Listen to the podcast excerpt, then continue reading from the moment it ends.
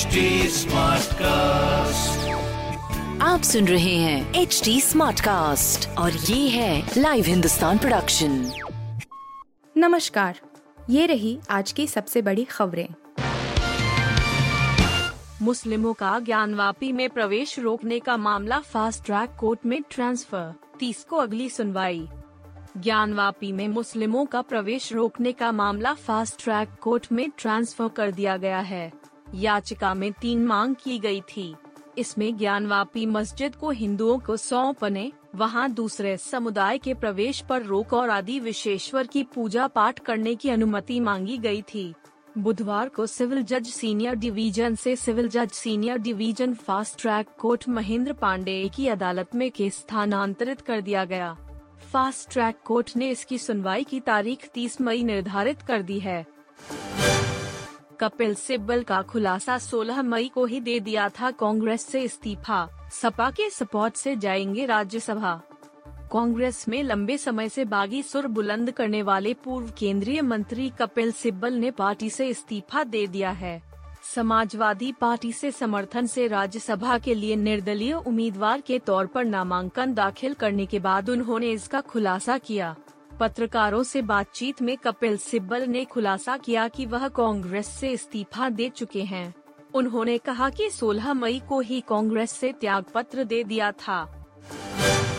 गिरफ़्तार होंगे इमरान खान, पाकिस्तान सरकार बोली और कोई विकल्प नहीं।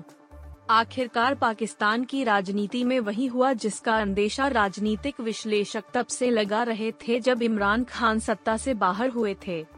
सत्ता से बाहर आते ही इमरान ने शाहबाज शरीफ की नवेली सरकार के खिलाफ मोर्चा खोल दिया और आज़ादी मार्च का ऐलान करते हुए प्रदर्शन शुरू कर दिया। लेकिन अब शाहबाज सरकार भी आर पार के मूड में है।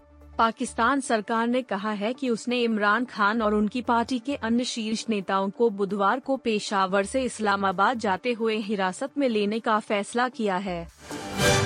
आर सी बी वीजेल एस जी मैच के लिए संजय मांजरेकर ने चुनी अपनी फैंटेसीज आए। ग्लेन मैक्सवेल को बनाया कप्तान। आईपीएल 2022 का एलिमिनेटर मैच आज रॉयल चैलेंजर्स बैंगलोर आरसीबी और लखनऊ सुपर जायंट्स एल के बीच खेला जाना है।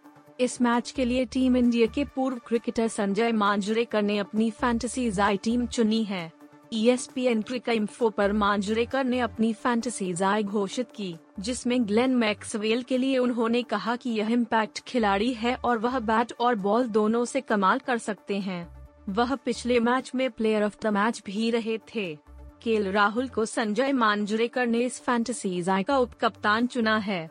मांजरेकर ने कहा कि विराट कोहली पिछले मैच में फॉर्म में लौटे हैं और इसलिए उनको नंबर तीन पर चुना है। इसके बाद मांजरेकर ने दीपक हुडा, दिनेश कार्तिक, रजत पटीदार और मोहसिन खान को चुना है। आवेश खान, जोश हेजलवुड, मार्कस टोनिस व हिंदू हसरंगा भी मांजरेकर की फैंटेसी जाय का हिस्सा हैं। दोनों टीमों में से आज जो मैच जीतेगा वह दूसरे क्वालिफायर में राजस्थान रॉयल्स से भिड़ेगी। गुजरात टाइटंस ने फाइनल में जगह बना ली है। नुसरत भारुच्चा का ये क्या हुआ हाल? प्रमोशन के लिए पहुँची एक्ट्रेस की ऐसी हालत देखकर फैंस हुए परेशान। नुसरत भरूचा जल्द ही फ़िल्म जनहित में जारी में नज़र आने वाली है। इस फ़िल्म में नुसरत कॉन्डोम बेचती हुई नज़र आएँगी। इसके साथ ही वह सभी को कॉन्डोम का इस्तेमाल करने के लिए जागरूक करती हैं। वह इन दिनों खूब ज़ोर शोर से फ़िल्म का प्रमोशन कर रही है।